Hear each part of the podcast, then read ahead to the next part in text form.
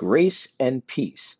Welcome to Motivational Moments, where inspiring you is a daily gift.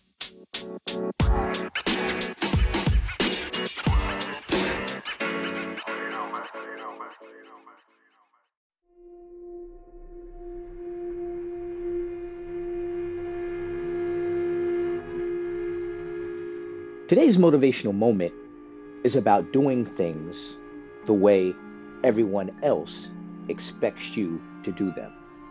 Well, beloved, I grew up knowing that there were certain things that I was supposed to do a certain way, but decided to be different. Why? Not that I wanted to be disrespectful or disobedient. I just desired to do them in a way that would work for me. Understand this, and I want you to remember this.